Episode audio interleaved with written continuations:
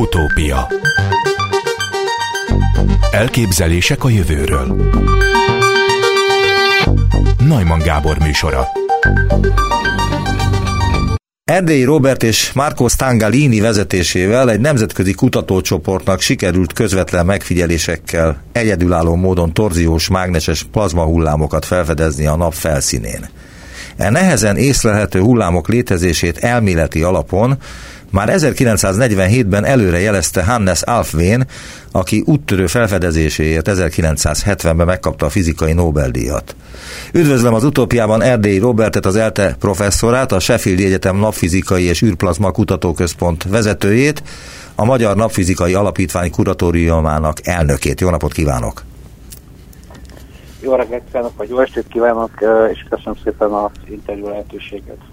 Az ön kérdésevel kezdeném, illetve azzal a kérdéssel, amely a cikk fölött szerepel, hogy hogyan nyerhető hatalmas mennyiségű energia a nap fotoszférájából? Hogyan?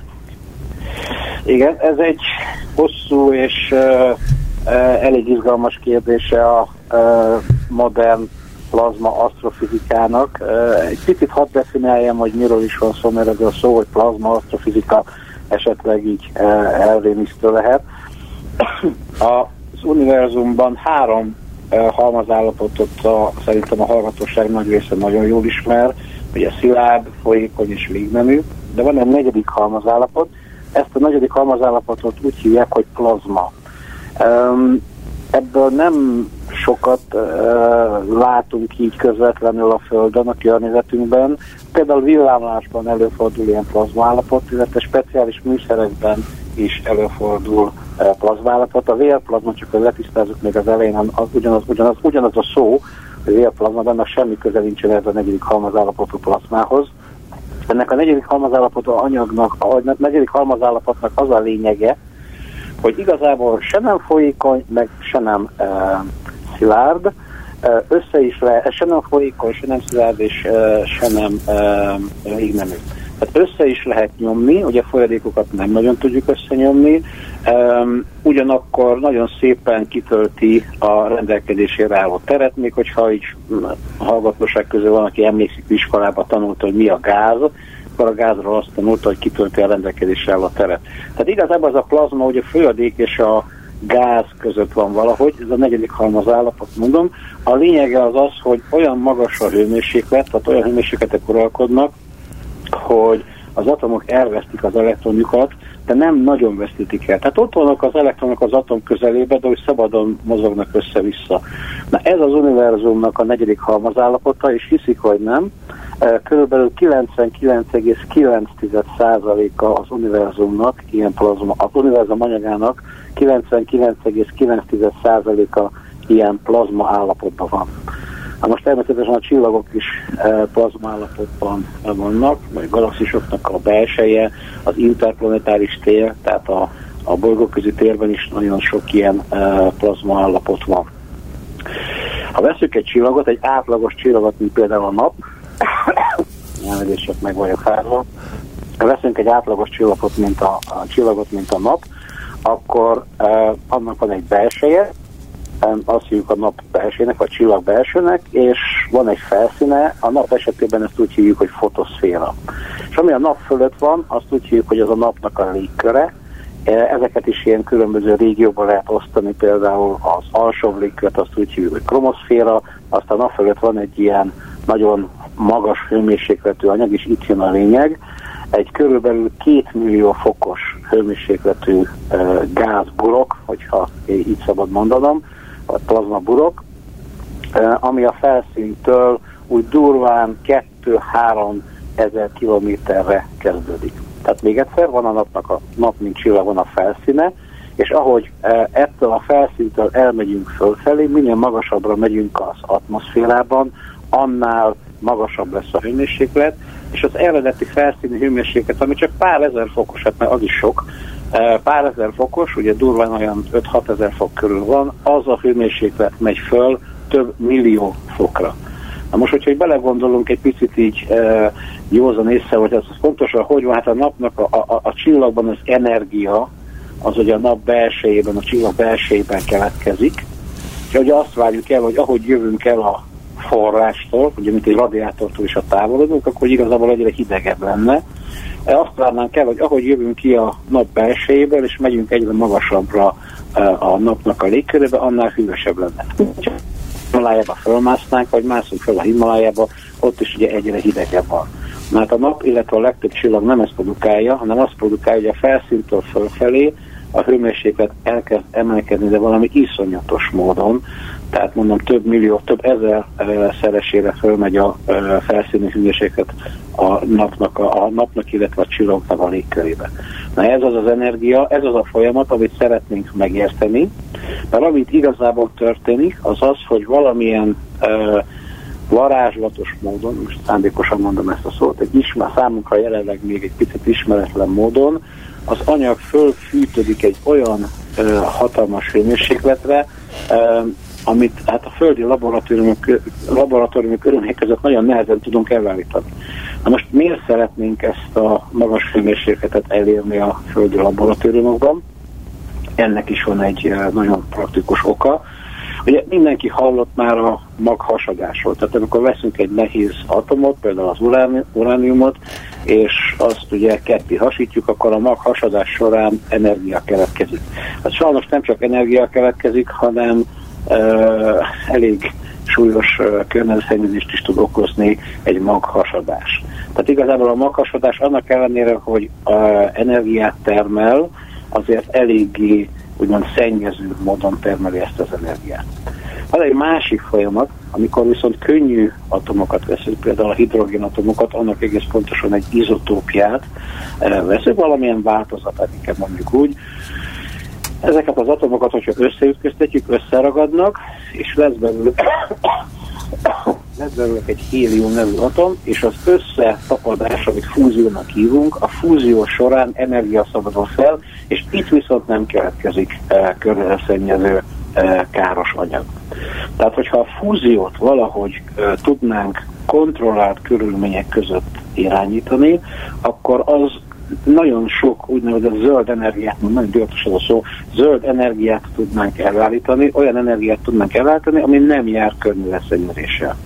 Most, hogy érzékeltessem, hogy, hogy, hogy, hogy miről is van szó, hogy milyen, mennyire zöld ez az energia, úgy durván számítva egy teljesen átlagos 100 liter csapvízből, ami otthon bárkinek folyik, az abban lévő speciális hidrogénatomokat kivonva, és körülbelül két és fél gram lítium, lítium az nagyon sok van a Földön, áskálunk egy kicsit, egy köbméterben elég nagy mennyiségű lítiumot lehet találni, tehát van a Földön lítium, ez nem egy, nem egy problematikus könnyű elem, tehát 100 g csapvízből és két és fél gram lítiumból, természetesen a megfelelő körülmények között, annyi energiát lehetne elállítani, ami egy modern európai háztartás teljes generációjának az energiaigényét le tudná fedni.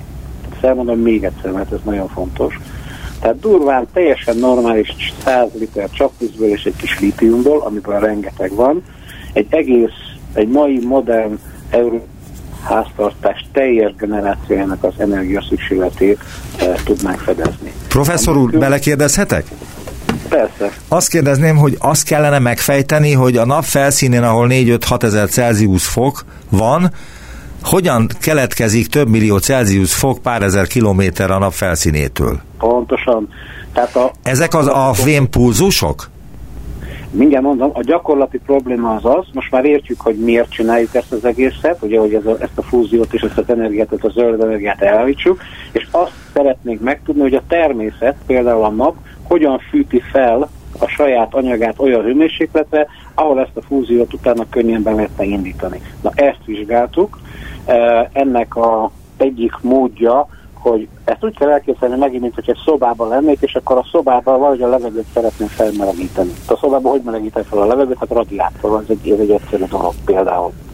A napon másképp történik, a napon mágneses terek vannak, elég erős mágneses terek vannak, ezek a mágneses terek e, úgy kell elképzelni, mintha gitár húrokkal lenne tele, ilyen húrokkal, vagy zongora húrokkal lenne tele a napnak a felszíne, és ezeket a hullakat így rezgetnénk össze-vissza, és ahogy ezek a hullak rezegnek, ezek szállítják az energiát egyik helyről a húr egyik végéből a másik végébe, vagy a húr közepére, mondjuk így, és miközben szállítják az energiát, közben át is adják a környezetüknek. Ezt a jelenséget uh, jósolta meg elméletileg a 40-es évek elején Hans Alfén, utána kapott uh, 30 évvel később egy Nobel-díjat érte, és amit mi nekünk sikerült nagyon nagy szerencsével a kollégáimmal, a társaimmal, uh, részben az eltérről volt egy kollégám Korsos Mariana, illetve külföldi kollégáim és Marcos Tangaleni az olasz uh, űrhivataltól az ő segítségükkel sikerült megfigyelni ezeket az alfén hullámokat, ezeket a nagyon speciális mágneses hullámokat a nap felszínén. Ez egy fontos dolog. Elnézést, ezeket hívják alfvén pulzusoknak? Ezek az alfén hullámok, Na most, hogyha ezek úgy terjednek, hogy nem ilyen hosszú hullám, mondjuk képzeljük el, mint hogyha az óceánban lennénk, és akkor vagy van egy hosszú-hosszú hullám, sok-sok hullám jön, hanem ezt inkább úgy kellene elképzelni, mint hogy löketenként jönne, ha löketenként jön, akkor úgy hívjuk, hogy pulzus, hogyha pedig szépen ilyen, ilyen szép hullámos, mint a matematikai szóval színuszos, csak nem biztos, hogy mindenki még emlékszik erre a, a matematikai e, függvényre. Ha ilyen szép hullámos, akkor hullámnak hívjuk, ha pedig ilyen csomagokban jönne, akkor pedig pulzusoknak hívjuk. Amit nekünk most sikerült, most, meg, most sikerült megfigyelni direktve, tehát nem úgy, hogy közvetett módon valamit megfigyelünk, és abból valahogy úgy levezetjük. Nem ez történt, hanem direktben úgymond a szemünkkel látjuk, csak hát nem a szemünkkel nyilván, hanem egy távcsővel, megfelelő távcsővel. Ezeknek a segítségével sikerült ezeket az alfén hullámokat megfigyelni. Most az alfén vele kérdeznék, most nem, nem ugyanebbe, de hogy ön hivatkozott Korsos Marianra, mint a Nemzetközi Kutatócsoport egyik tagjára, az ön közvetlen munkatársára, aki azt mondta, hogy a kutatás már, mint ez, amit önök folytattak, arra irányult, hogy végre közvetlen bizonyítékot találjunk a tisztán mágneses hullámok jelenlétére. Ezt mondta Korsos Marian, de hát a gravitációs hullámok azok nem ilyenek? Azok is ilyenek, csak azokból, és ott is, elnézést, ott is sok energia van, de azokat a hullámokat nem tudjuk annyira uh, kinyerni, illetve a, azokban a, azok, a igazság szerint ezeket a, ezeket a típusú gravitációs hullámokat, amik például a napon nap felszínén lennének, illetve a föld felszínén is van. Az itt meg vigyázom, mindjárt, mindjárt pontosítunk két dolgot. Nem biztos, hogy ugyanarra gondolunk. Kétfajta a, a, sajnos a szó ugyanaz a gravitáció szóból e, vezetjük le. Kétfajta gravitációs elem az egyik, amit nem még fedeztek fel, és szerintem Nobel-díj is jár érte. E, ugye ez, a, ez a, ami az Albert Einsteinnek az elméletét igen, igen. újra bizonyítja. De van egy másik is, amit szép magyar szó úgy hívjuk, hogy nehézségi hullám. Ezt a nehézségi hullámot, ez amit igazából a óceán tetején, amikor, vagy a víz tetején, amikor így meglötyköljük a vizet, vagy bedobunk egy követ egy tóba, amit látunk, akkor igazából ez, ezek a hullámok is úgynevezett gravitációs hullámok, csak nem gravitációs hullámnak hívjuk őket, hanem nehézségi hullámok, de ugyanúgy uh, a gravitáció miatt uh, uh, leegyszerűsítve a, gravitáció az, a, az ami miatt ezek a, ezek a hullámok részben keletkeznek. Illetve van felületi feszültség is, de most ebben nem megyünk bele. Tehát e, ilyen nehézségi hullámok is vannak a nap felszínén, de azok a hullámok nem, e, azt nem tudjuk így e, megfogni. Azokkal a hullámokkal az a probléma, hogy a periódusok nagyon nagy, tehát a hullámnak a periódusa akár napok is lehet. Tehát amíg egyetlen hullámzás történik, az akár több napig is eltarthat, amíg ezek a hullámok ezek az alfét hullámok, ezek sokkal kisebb periódusúak, gyorsabban hatnak kölcsön a környezetükkel, és sokkal gyorsabban tudják átadni az energiájukat. El, elszállítják az energiát hely A-ról hely B-re, és uh, hely B-be bizonyos fizikai uh, folyamatok miatt könnyebben átadják az energiájukat. Na, ezeket a hullámokat sikerült most direktben megfigyelni. Ez azért érdekes, ez, ezt is megint szerintem így a hallgatóság kedvét egy kicsit így kifejteném, aztán majd megtartja majd a, az interjúba, vagy nem. Ugye, nem nyúlok az interjúhoz. Nem nyúlok, csak a bakit vágom ki belőle. eh, ahogy, eh, ahogy most így beszélünk, vagy hogyha tegyük fel, hogy mi most egy szobában lennünk, akkor ön engem hallana, és amit én elmondok, azt ön egyszer hallaná. Ugye, mert a, a, a levegőben van egy hanghullám, annak van egy adott sebessége, tudjuk, hogy kb. 300 valahány méter másodpercenként. De az információ a levegőben úgymond egyféleképpen terjed, egy sebességgel, amit én elmondok, azt ön egyszer hallja. Hogyha ezt a szobát, megyünk egy szobát, megtöltenénk plazmával, és mágneses teret tennénk bele, akkor megfelelő körülmények között én egyszer mondanám el a kis mondokámat, de az információ három különböző sebességgel és három különböző módon tud terjedni. És ez az, ami igazság szerint egy borzasztó nagy felfedezése volt Hans Alfénnek a 40-es évek elején, hogy ő rájött, hogy létezik az univerzumban egy olyan anyag, halmazállapot, egy olyan anyaghalmazállapot, egy olyan, olyan környezet, ahol az információ háromféleképpen is e, tud terjedni, és ez a háromféle terjedés, ennek nincsen köze egymáshoz. Tehát ezt, ezt úgy, úgy tudnám, úgy tudnám e, szemléltetni, mint hogy szobába háromszor is hallana engem, és nem tudná elkülöníteni az egyik tehát, tehát a három módon, ahogy ez az információ terjed, ezt nem lehet, uh, nem lehet egyiket a másikba valahogy úgy átkonvertálni, vagy átmahinálni valami műszerrel, nem. Ezek saját uh, saját egzisztenciájú, uh, saját létjogosultságú információ terjedési formák. És ez rendkívül fontos, hát ennek az ipari alkalmazása például még gyerekítőben jár, hogy, hogy információt így teljesen különböző módon uh, is egy adott térben uh, hogyan lehetne uh, um, terjeszteni. Illetve hát, ha információ terjed, akkor nem csak az információ, hanem energia is tud terjedni uh, természetesen. A tájékoztatóban azt írják, hogy a közelmúltban munkába állított berendezések olyan tér és időbeli felbontást biztosítanak, melyek segítségével napunk alapvető titkainak további részleteit deríthetjük fel, de hát milyen titkokról van még szó, amelyeket meg kell fejteni? Sok van? Hát van, van még egy jó pár. Ugye egyelőre csak annyit sikerült bizonyítani a nap felszínén, hogy ezek az alfén hullámok, ugye Hans Alfén tiszteletére lettek elnevezve ezek a mágneses hullámok, alfén hullámoknak, hogy ezek tényleg léteznek, ezeket látjuk. Az, hogy ezek a hullámok például hogyan adják le az energiájukat, az azért még egy teljesen nyitott kérdés. Érte, ott is, ott is van nagyon jó sejtés, mi is dolgozunk rajta, de az még egy, egy nyitottabb kérdés, és hát annak természetesen utána az ipari alkalmazása az egy teljesen másik kérdés, bár abban az irányban szerintem elég jól halad a technika és a technológia, ugyanis léteznek már olyan ö, ö, ipari, nem ipari, olyan tudományos berendezések, ahol alfén hullámokat lehet ö, generálni, és az, az alfén hullám viszonylag jól át is adja az energiáját a környezetének, és felfűti az anyagot plazma hőmérsékletre. Hát egy ilyen, egy ilyen műszer, tehát hívjuk akkor műszernek, vagy berendezés, az a tokamak. Ezt úgy kell elképzelni, mint hogyha vennénk esetleg egy ilyen krinolint, jobban nem tudom most mondani, és így szépen uh, meggörbítenénk, egy jó hosszú krinolinunk lenne, amit így meg tudunk görbíteni, és az egyik végét a másik végéhez hozzá tudnánk érinteni, tehát ez úgy néz ki, mint egy tórusz, mint hogyha egy ilyen, ilyen uh, Donát nem tudom, hogy mondják magyarul a Donátot, mint egy fá, nem fánk, mert a fánk az középen nem lukas. Na mindegy, szóval egy itt be meghajlítunk, és így a két végét összetesszük. Már egy ilyet látnánk, ez egy, ez egy tórusz, és egy ilyen tóruszban sikerült már jó pár éve a plazmát felfűteni, akár alfén hullámok segítségével is magas hőmérséklete, ahol utána természetesen a fúziót ezt a számunkra rendkívül ideális fizikai folyamatot be tudjuk indítani. Szóval erre majd, szó, elnézést, e, erre majd még a beszélgetés vége előtt visszatérnék, hogy mi az oka annak, hogy, hogy ennyire bonyolult és ennyire nehéz, és hogy vannak akik szerint ezt nem is lehet megépíteni a Földön, mert hogy annyi hiba lehetőség van, hogy, hogy, hogy mindenképpen el fog romlani.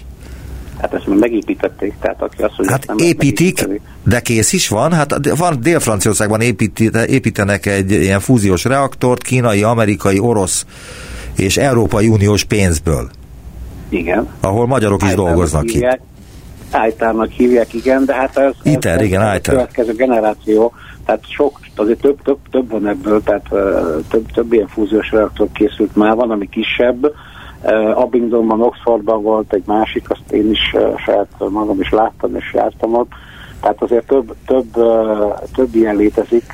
Japánnak is van, Egyesült Államoknak is természetesen több országnak van ilyen fúziós reaktor, azért ez már megépült. A probléma az nem az, hogy... De elnézést, hadd kérdezzem meg, hogy ahol Japánban, Amerikában épültek ilyen fúziós reaktorok, de ezek nem ipari teljesítményűek, ezek hát, laboratóriumoknak készülnek, nem? Persze, persze. Persze, ez laboratóriumi, általában az a cél, hogy a plaz, ugye az a probléma, hogyha fölfűtjük az anyagot, akkor, hogy az elején is mondtam... Hozzáér valamihez, akkor az el, el, elpárolog. Részben tönkre megy, másrészt ugye a plazma kitölti a rendelkezés álló teret, és elmegy, elszáll. Igen. Ez a probléma, hogy ugye össze kell tartani a plazmát megfelelően, és úgy, hogy ne érjen hozzá a dobozához, vagy a, a, ahhoz a falhoz, amiben bezárjuk, és ehhez kell a mágneses tér, és itt, itt kapcsolódik az egész a napfizikához, tehát a napfizika, illetve a, ezt úgy csúnya szó, meg, hogy plazma asztrofizika, az úgy, úgy kapcsolódik a fúziós kutatáshoz, hogy igazából a napon számtalan ilyen e, tórusz alakú kis icipici e, hurkocska van, amiben rendkívül magas a hőmérséklet, több millió fokos, egyébként 30 millió fokra is, tehát már megfigyeltek a napon 30 millió fokos, a nap légkörében 30 millió fokos plazmát is megfigyeltek. De gondoljunk bele, hogy... Elnézést, de felszín... ho- hogyan tudjuk ezt megfigyelni, tehát, hogy uh, hogyan lehet azt uh, uh, normálisan elemezni, egy kép alapján, hogy ez nem 1 millió Celsius fokos, hanem 30 millió Celsius fokos. Ezt a Szabó Roberttől is szoktam kérdezni, a Konkorinak az igazgatójától. Nem emlékszem pontosan, mit válaszolt, de arra emlékszem, hogy nem értettem meg. Ezt úgy, hogy attól függ, hogy milyen fokos az anyag, másképpen sugároz.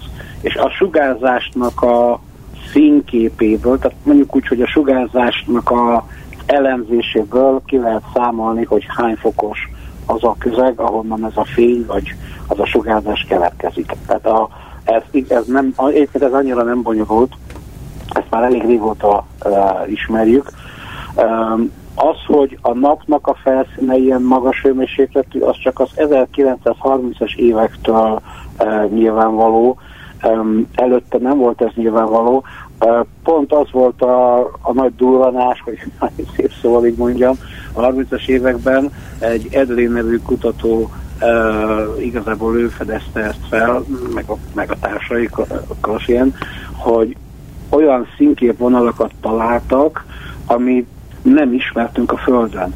El is nevezték ezt az anyagot koromiumnak. Innen származik ma egyébként a nap külső légkörének a neve, hogy a napnak a koronája van, aztán utána az Edwin és a társai jöttek rá arra, hogy igazából nem arról van szó, hogy új anyagot, új elemet fedeztek fel, hanem arról van szó, hogy annyira nagy a hőmérséklet, hogy például a vas 14-szeresen ionizált, vagy akár 10 akárhányszorosan is ionizált tud lenni. Képzeljük el azt, hogy akkora borzasztó nagy hőmérséklet, nem elég, hogy egy-két iont elveszít, a vas atom, hanem ahogy fűtjük fölfelé, hogy egyre több ion tud elveszíteni, 16-17 szeresen is ionizált.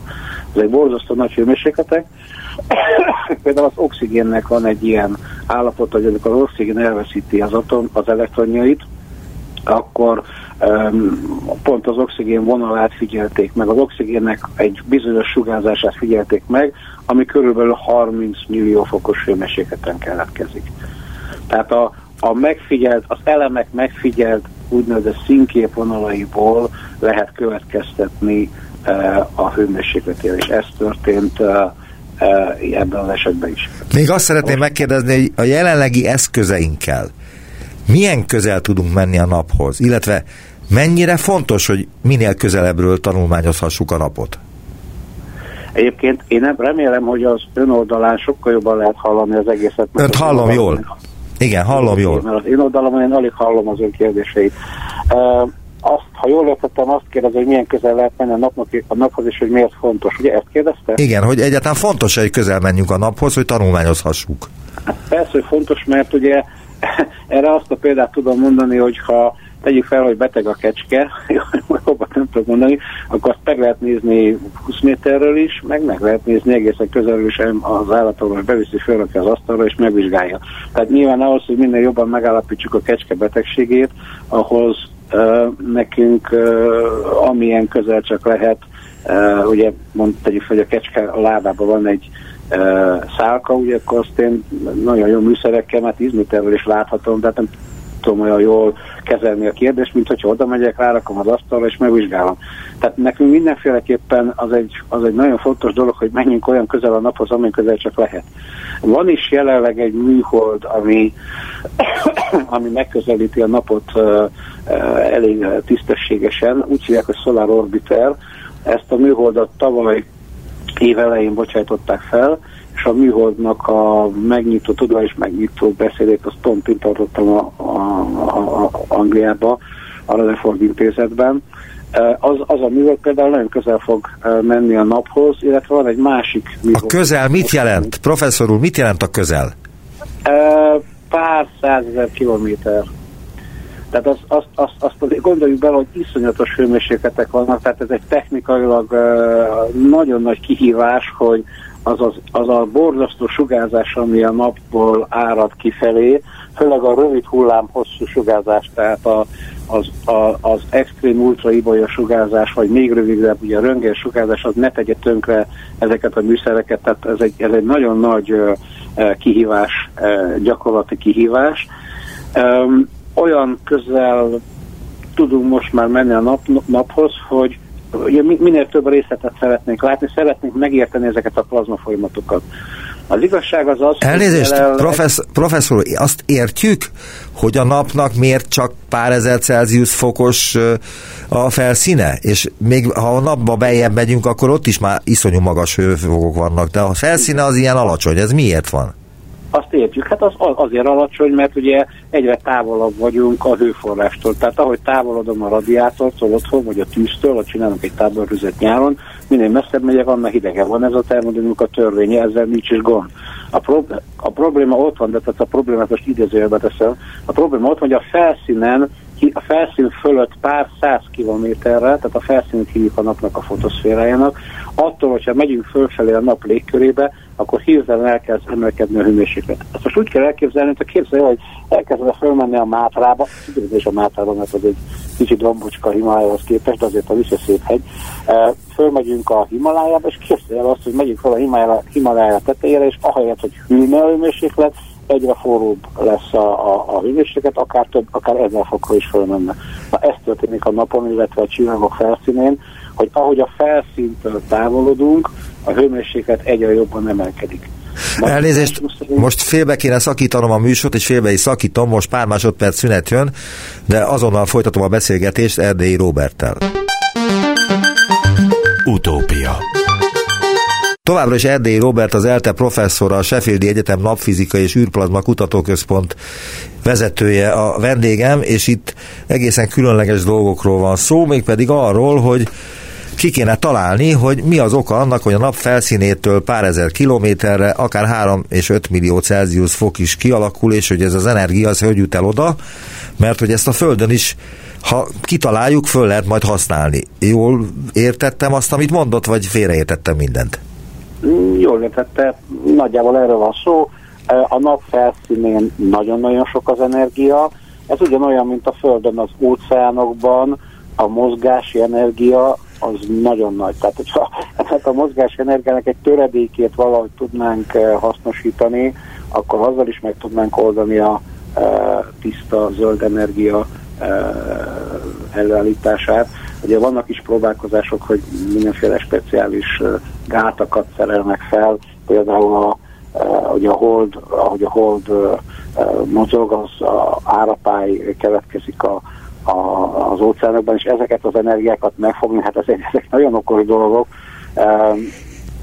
de, de, de nehéz. Tehát a, a, a napon is ugyanaz van, ott nem az árapály van, hanem azt úgy hívják, hogy konvekció, ezt pedig úgy kell elképzelni, mint hogyha forna a napnak a felszínén bugyborékok uh, keletkeznek, ezeket konvektív celláknak hívjuk.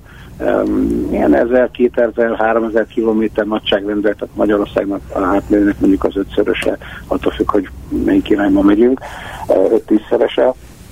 Tehát ilyen hatalmas cellák vannak, és ezek nagyon sok energiát tartalmaznak, és ezek a cellák, ahogy így fortyognak, elkezdik rángatni a mágneses erővonalakat, úgy kell elkezdeni, mintha lenne egy labdánk, és akkor a labdából ilyen tű, tű, tű, tű, tűk állnának ki, vagy ilyen, nem tudom, ilyen drótszálak állnának ki minden irányba, és akkor ráznánk így a labdát, nyomkodnánk össze a labdát, akkor ezek a drótszálak így mozognának össze-vissza.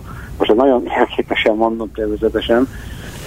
Ez történik igazából a nap felszínén, hogy a mágneses terek koncentrálódnak, azokat napfoltoknak hívjuk, vagy aktív régióknak, hogyha sok napfolt van belőlük, és ezeket a mágneses tereket rángatják ezek a hatalmas fortyogó konvektív cellák, és a mágneses erővonalak mentén, ahogy azt mi az elején említettük, e, például alfű hullámok formájában, tehát nagyon speciális hullámok formájában ez az energia, ez a mozgási energia átkonvertálódik és megy föl a napnak a légkörébe, ahol utána a hullámok leadják az energiájukat, és felfűtik e, a napnak a légkörét. Tehát igazából ez a procedúra, ezt a procedúrát szeret, ez a fizikai folyamat, ezt a fizikai folyamatot szeretnénk a Földön valahogy e, megvalósítani azért. Elnézést, de ez több, mint a fúziós erőbű, sokkal, nem? Hát hogy ne. Persze. De, de ezt a folyamatot, ha megértenénk, és az ipari alkalmazásba át tudnánk ültetni, akkor, akkor, akkor fúziós energiát talán fúziós energiát ha, ha tudnánk hasznosítani olyan egy, egy, egyszerű, egy, egy, egyszerűen mondva a fúziós energiát ugye hétköznapi szintre le lehetne vinni, és ingyen energia lenne. Egyébként szerintem ez egy nagyon érdekes kutatás, és sajnálom, nem akarok igazából politizálni, de sajnálom, hogy, hogy az olajlobbi gyakorlatilag betesz ezeknek a kutatásoknak, és ugye jelenleg az olaj az az egyik fő energiaforrásunk, nem pedig a, a fúziós energiára fordítjuk a pénzünket, annak az elállítására fordítjuk a pénzünket, mert ez igazából megoldaná, a, nagyon sok problémát megoldana. A részben megoldaná a környezetszennyezést, ami szerintem az egyik legsúlyosabb probléma a 21. század elején, és hogyha ezt így folytatjuk, nem lesz 22. 22. század lesz, csak nem velünk, nélkülünk. Mert? Ez az egyik. De mi az oka ennek? Hát, hát ezt a környezetszennyezést, amit most csinálunk, ezt nem lehet folytatni, tehát ez nem fenntartható. Szóval ezt vagy megállítjuk, vagy nem lesz 21. 20, mondom, még egyszer, 22. század lesz, csak nem emberben. Legalábbis nem a modern civilizációs formában. Hadd kérdezem meg azt, hogy, hogy, hogy az energia az konvertálható-e tömeggé, valamilyen anyaggá? anyaggá? Átalakítható-e? Ez arra lennék, de... azt kérdezem igazából, hogy a nap azáltal, hogy süt, és a nap, és élvezzük itt a Földön a nap energiáját akár úgy, hogy a strandon vagyunk, vagy akár úgy, hogy felhasználjuk valamire napkollektorokkal, meg minden egyebekkel, most ez a mai helyzet. Ezáltal veszít tömeget a nap, gondolom. Persze. Lehet tudni, hogy amióta létezik a Föld, mennyi tömeget kaptunk a naptól? Igen, de nem, nem, nem, nem ebben a formában, ez semmi, ez, ez, szerintem rendkívül minimális. Részben, részben így nem alakul vissza energia uh, tömegé, tehát ez, ez, ez nem, nem ez, ez, ez lényeg, lényegtelen, tehát ez nem, nem következik így be. Ami viszont bekövetkezik az az, hogy a nap, és ez egy nagyon érdekes, örülök, hogy ezt felvetette, a nap folyamatosan veszít iszonyú mennyiségű anyagot. Azt, hogy nem tudom fejből most megmondani, hogy mekkora de talán a földtömegét veszíti másodpercenként, vagy, vagy ne, nem emlékszem pontosan a számra, és nem akarok senkit félrevezetni, de a nap az, az nagyon nagy tömeget veszít napszél formájában. Tehát a napnak a felszíne az folyamatosan, hát mondhatjuk úgy, hogy párolog. Ezt úgy hívjuk, hogy napszél. Ezt, ezt igazából az 50-es években számoltak ki egy Parker nevű uh, kolléga, Egyébként ma is él az úri ember, és hogyha valakinek Nobel-díjat kellene adni, most napfizikából szerintem ő nagyon esélyes, és meg is érdemelni. Ő kiszámolta ezt elviekben, hogy a napból csak úgy lehet stabil a napnak a légköre, ahogy látjuk, hogyha abból folyamatosan áramlik ki az anyag, és tölti fel a naprendszerben a teret. És ez be is igazolódott a akkor szovjet, hát már orosznak hívjuk műholdak segítségével, meg is mérték ezeket a, ezt a napszelet. Ez folyamatosan jön, minden másodpercben a földünkkel kölcsönhat, ez a napszél, ezek töltött részecskék igazából. Ami itt érdekes, az igazából nem maga a napszél, hanem az, hogy néha ez a napszél löketet, úgynevezett pulzust kap, azt pedig úgy hívjuk, hogy angolul úgy hívják, hogy Coronal Mass Ejection, CME, CME, korona anyag kidobódás. Ez akkor következik be, amikor uh, robbanás keletkezik a nap felszínen, amikor a napnak a mágneses tere úgymond megszűnik, és átala, egy adott régióban átalakul egy úgynevezett rekonnekció, mint egy mágneses erővonalak átrendeződése és uh, alakulása során anyag lökődik ki.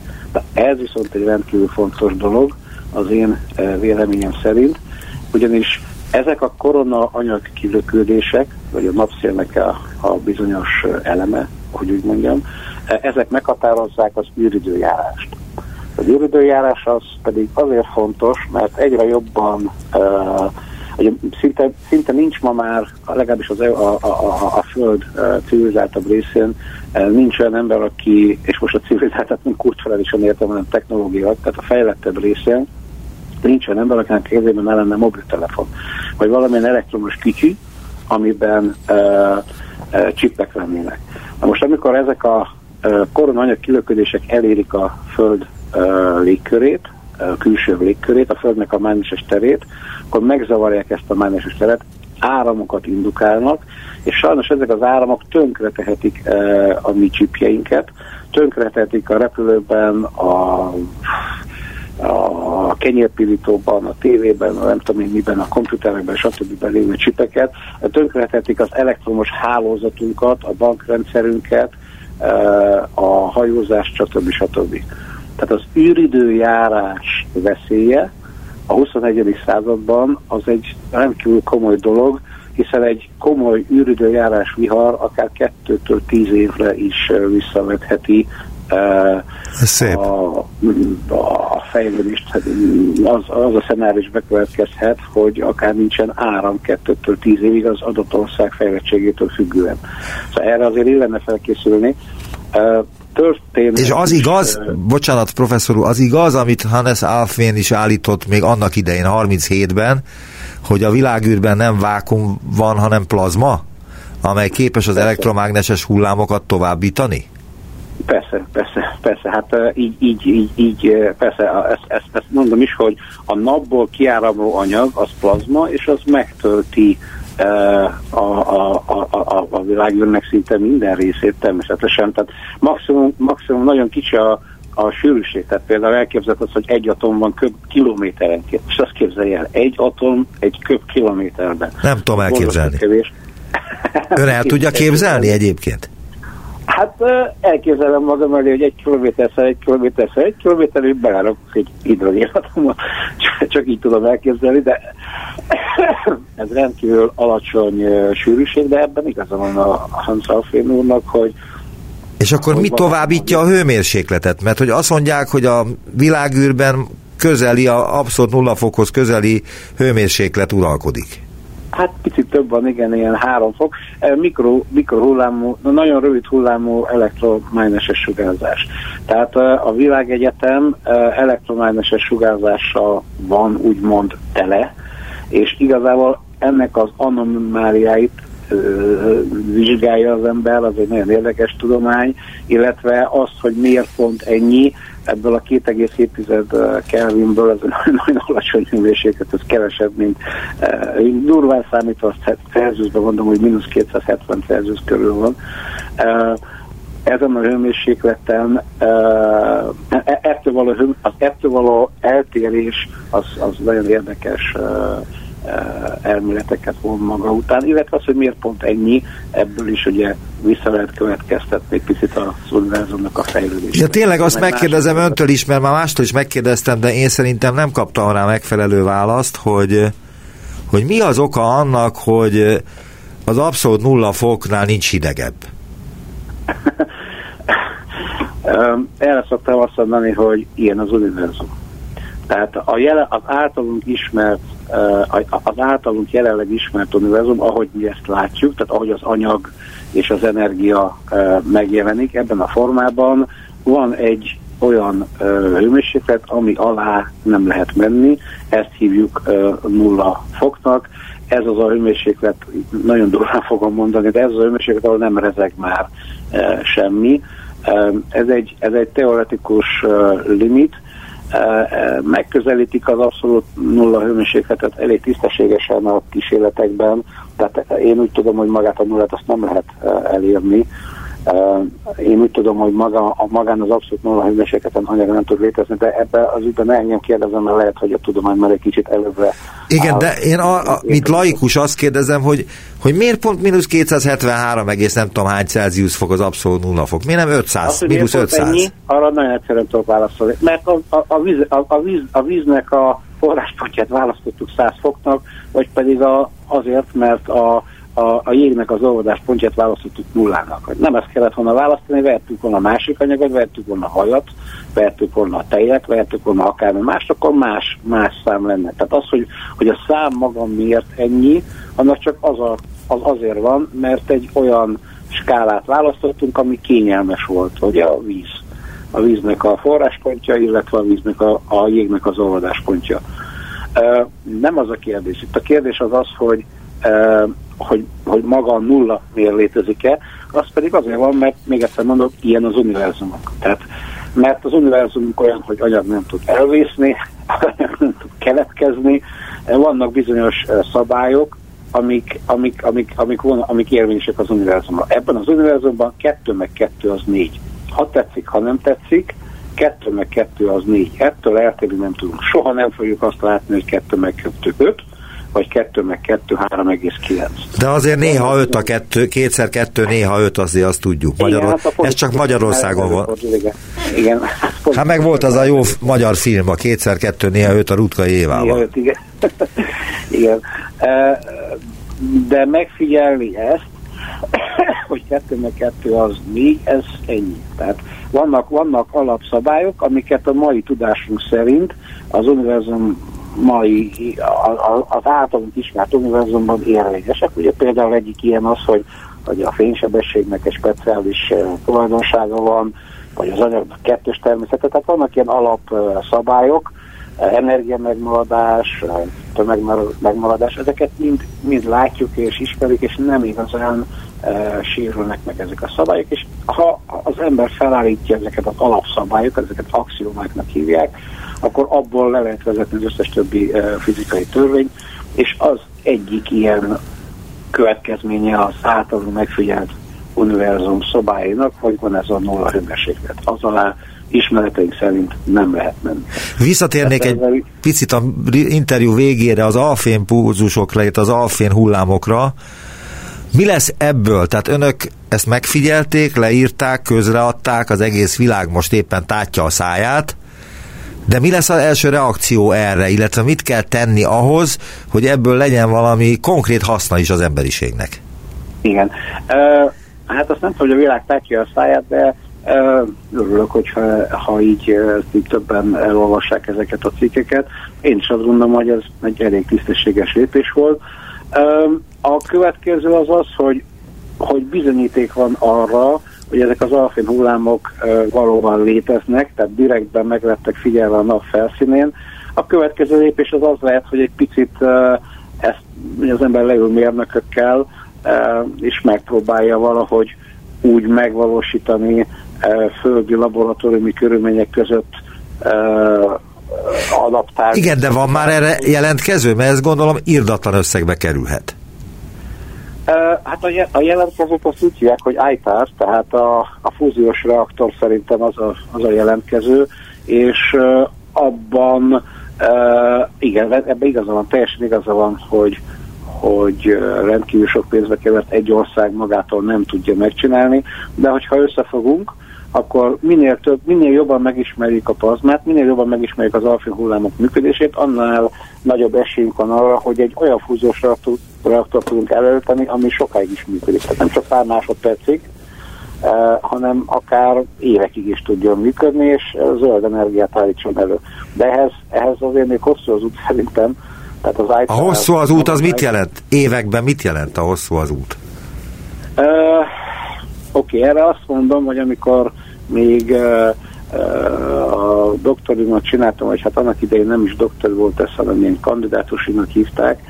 Amikor még azt csináltam, akkor én úgy terveztem a házamat, hogy a nagy szobába, nem, nem viccelek, én a nagy szobába terveztem egy kisebb útszómedencét, méghozzá azon a, az elven, hogy hát az energia már a 2000-es években úgyis, a 90-es évek közepén már úgyis ingyen lesz, mert addigra már fog működni a fúziós reaktor. Ehhez képest 2020-ban járunk, 2021-ben járunk, és hát látja, hogy hol tartunk. Közel sem, még, még, még, az állítás sem működik. Hát ne, nem merek jóslatot mondani, de azért remélem, hogy egy-két évtizeden belül megvalósul az, hogy, hogy ezek a fúziós reaktorok a gyakorlatban is jobban működnek, de ez pénzkérdése. Amennyiben elkészül az, a földi fúziós reaktor, vagy elkészülnek a földi fúziós reaktorok, sútba lehet dobni az atomreaktorokat és a víz erőműveket és a nem tudom miket? Tehát akkor nem lesz szükség más energia közvetítő rendszerre, vagy struktúrára? Az a baj, hogy nagyon szakadozik, én most nem annyira értettem, hogy mit kérdezett meg. Az, hogyha kész lesz, azt kérdeztem, hogy a kész lesz az első fúziós reaktor, illetve felépülnek a fúziós reaktorok, Igen. akkor nem lesz szükség az atomerőművekre, a vízerőművekre, stb.? Nem, nem, nem, nem. Abszolút nem. Ez, ez, ez a lényeg, tehát még egyszer mondom, 100, 100 liter csapvízből, két és fél gram litiumból egy nyugat-európai háztartás, vagy hát egy európai háztartás, te, európai, egy, egy, egy, egy generáció, egy teljes generáció, az e- Európában élő teljes generáció egy teljes családnak az energiáját elő lehetne állítani. Nem, nem lesz szükség semmiféle mm, fosszilis reaktorra, olajerőművel, semmi, semmilyen nem lesz szükség, ener, annyi áramunk lenne, amennyit szeretnénk.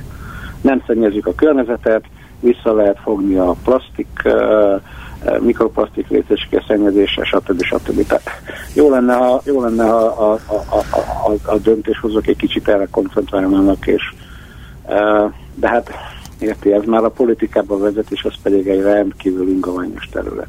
Köszönöm szépen Erdély Robert, az ELTE professzora, a Sheffieldi Egyetem napfizikai és űrplazma kutatóközpont vezetője, a Magyar Napfizikai Alapítvány kuratóriumának elnöke volt a vendégem. Köszönöm szépen, viszont hallásra. Én köszönöm az interjút, és jó éjszakát kívánok a hallgatóknak.